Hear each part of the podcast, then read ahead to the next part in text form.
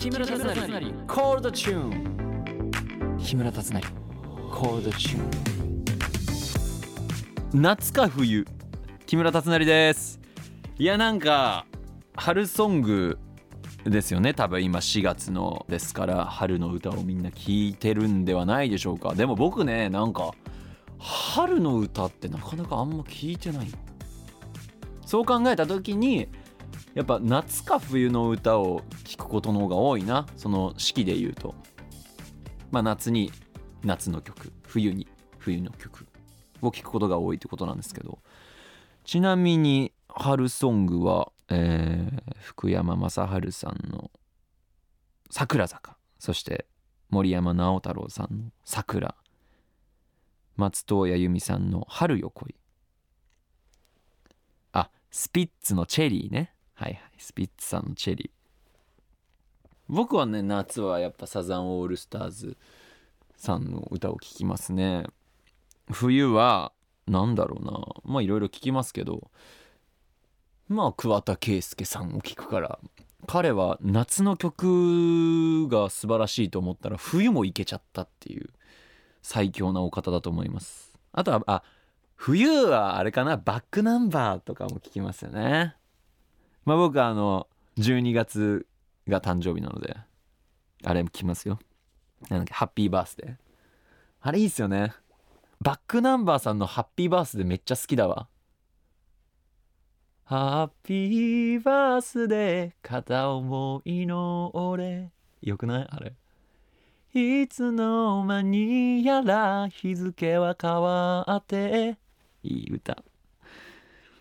なんで年って取るんだろう。もう今喉ガサガサだからあんま気にしないでね。というわけで、第14回目の配信、ハピネスこと木村達成のコードチューン。この後はミュージカルマチルダに出演するクワトロキャストが登場。最後までお付き合いください。ハッシュタグタツナリコールでつぶやいていただけると嬉しいです。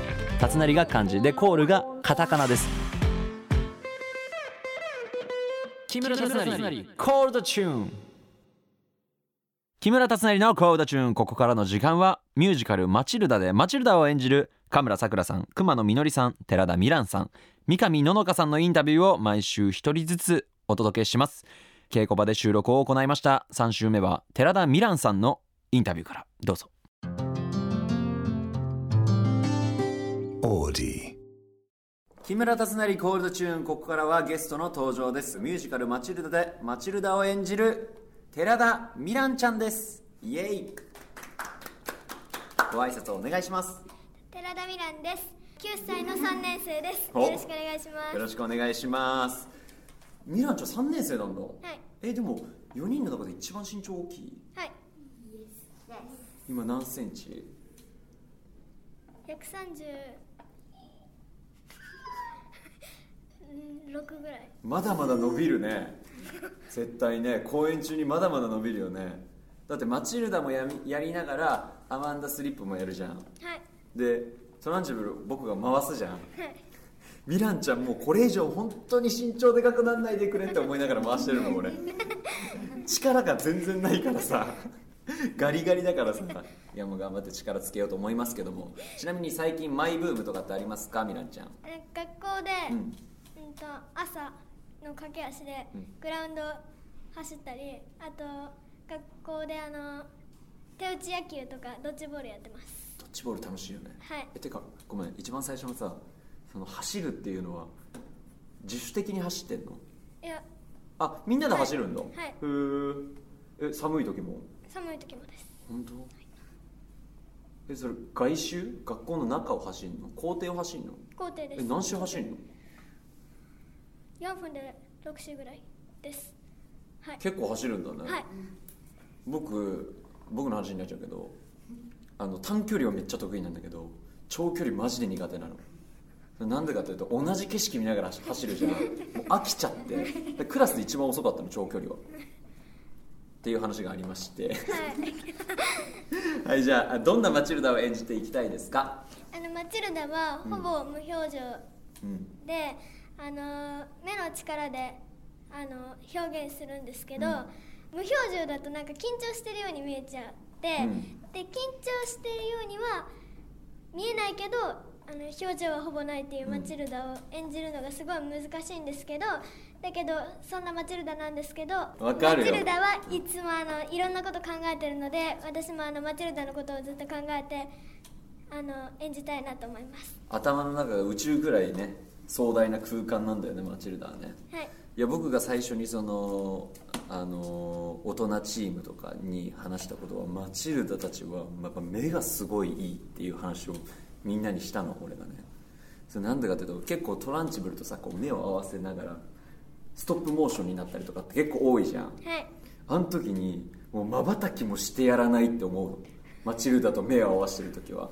でもなんか乾燥してるからこうやって目こうやってなっちゃうじゃん。でもさ、もうそれすらもできないぐらいの強い眼差しでマチルダがトランチブルに訴えかけてくるから、絶対負けてやんねえぞって思ってずっと見てたら、自分のセリフがもうとっくの塔に来てて喋らなきゃいけない瞬間があって、それをとちるっていうのを何回か僕やったんですけども、はい。じゃあマチルダはこうトランチブルと超能力で戦うじゃないですか。はい。超能力を使えたらどんな超能力を使ってみたいですか？なんか算数博士になって、まだ解けてない問題、今までに解けてない問題を解いてスッキリしたいです。え、算数が好きなの？算数好きです。じゃあ一番得意な科目も算数？はい。一番何解いてない問題なんてこの世にあるの？解けてない問題なんてあると思います。お、はい、ごめんね、俺がバカで全然その解けてない問題がこの世に存在するなんてことも知らなかったんだけどそんなんでいいの？本当になんかめちゃめちゃ超能力使ってお金儲けしたいとか、そういうのはいらないの？はい。俺なんか心がすさんでんのか、それはそうか。超能力使って算数の解けてない問題を解こう。それはでも超能力使わなくてもいけるかもしれないよ。本当にミランちゃんがその算数を頑張ったら解けるかもしれないよ。それを頑張ってみようと思わない？それは別にいいかなとかそこまでの熱量はないんだ。 OKOK 分かりました。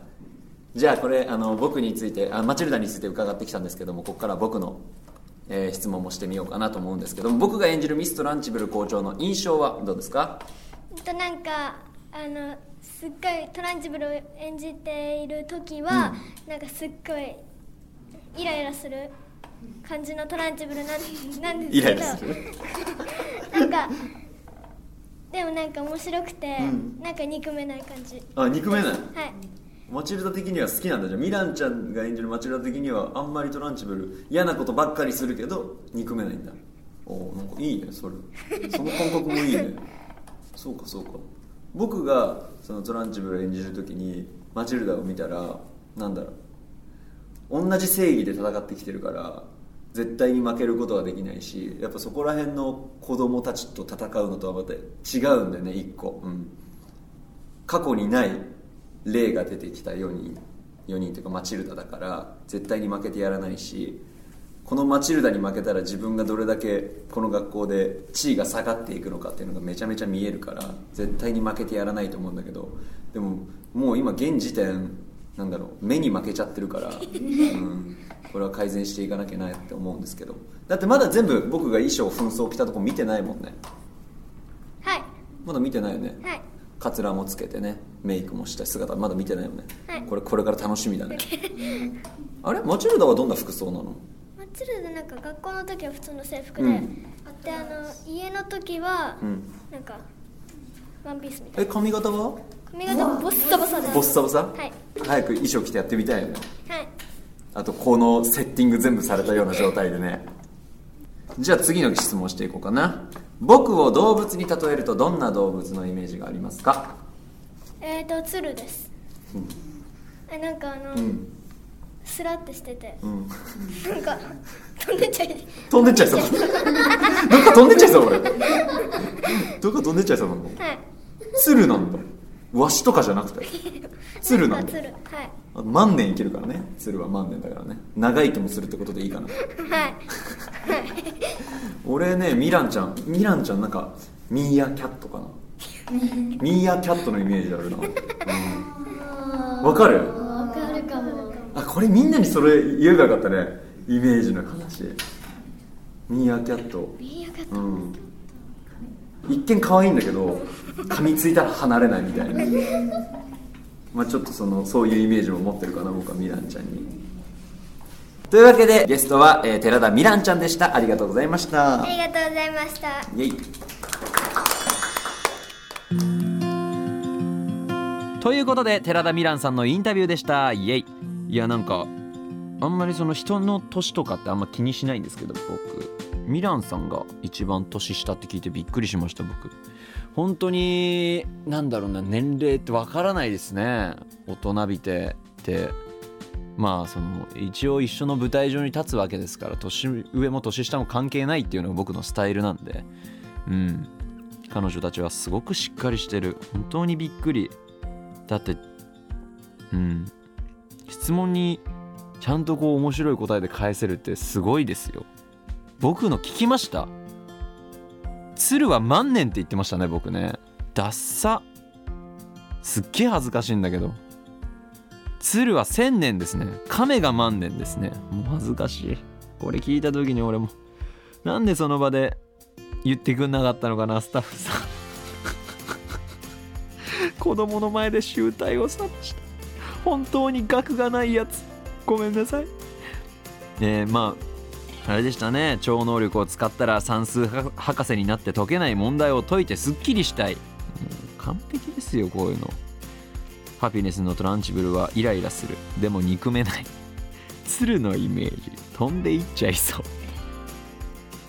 うもう完璧だよ。面白すぎるだろ。算数博士になって解けない問題だよ。俺が小学校3年生だったらなんて言うかな。今野球やってたから、あ、小3はまだ野球やってないな。俺世界一足が速い男になりたいとか言うのかな。身長が180センチ欲しいとかって言うのかな。なんて言うんだろう。超能力、まあ超能力、まあお金持ちになりたいとかそういうことを言っちゃうのかな。なのにまあ本当に頑張ったらできるかもしれないけど、算数の博士になって解けない問題を解いてすっきりしたいっていう超能力を使ってだよ。さすがですね。頑張ってほしいです、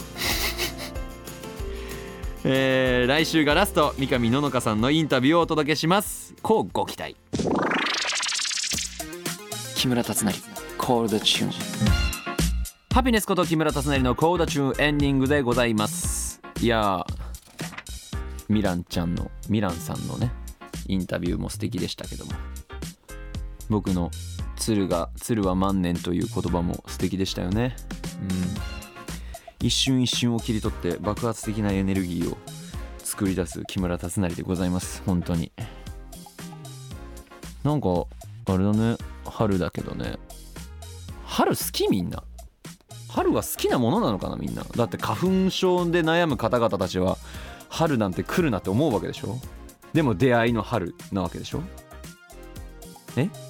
別れの春もある。まあ出会いがあれば別れもあるよね。これ今エコーかけといてね、今出会いもあれば別れもある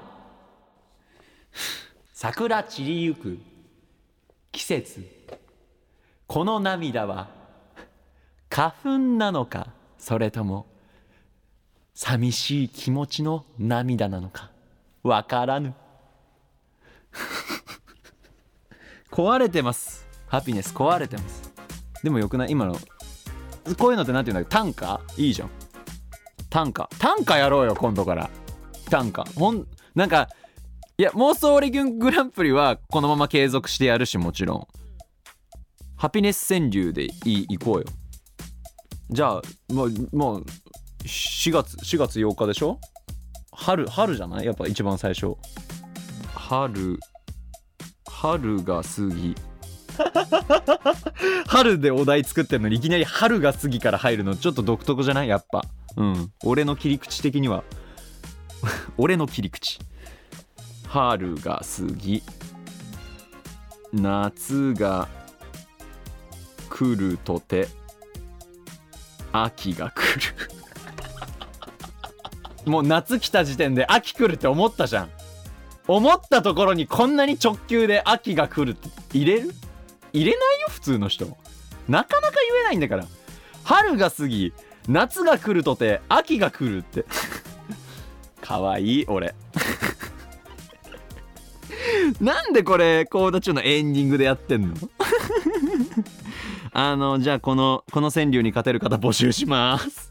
かかってこい。この番組は OD プレミアムでも配信しています。様々なコーナーでリスナーのあなたと盛り上がっていきますよ。最後に僕からのお知らせです。ミュージカルマチルダにミス・トランチブル校長役で出演中です。東京公演は東急シアターオーブにて5月6日土曜日まで、大阪公演は梅田芸術劇場メインホールにて5月28日日曜日から。渋谷でまた会いましょう。明日ですね。4月9日の日にゲスト出演します。会場は文化村シアターコクーンです。そして6月公演パルコ劇場にて太宰治原作新ハムレットに出演します。詳しくは各公演のホームページをチェックしてください。ではまた来週。またね。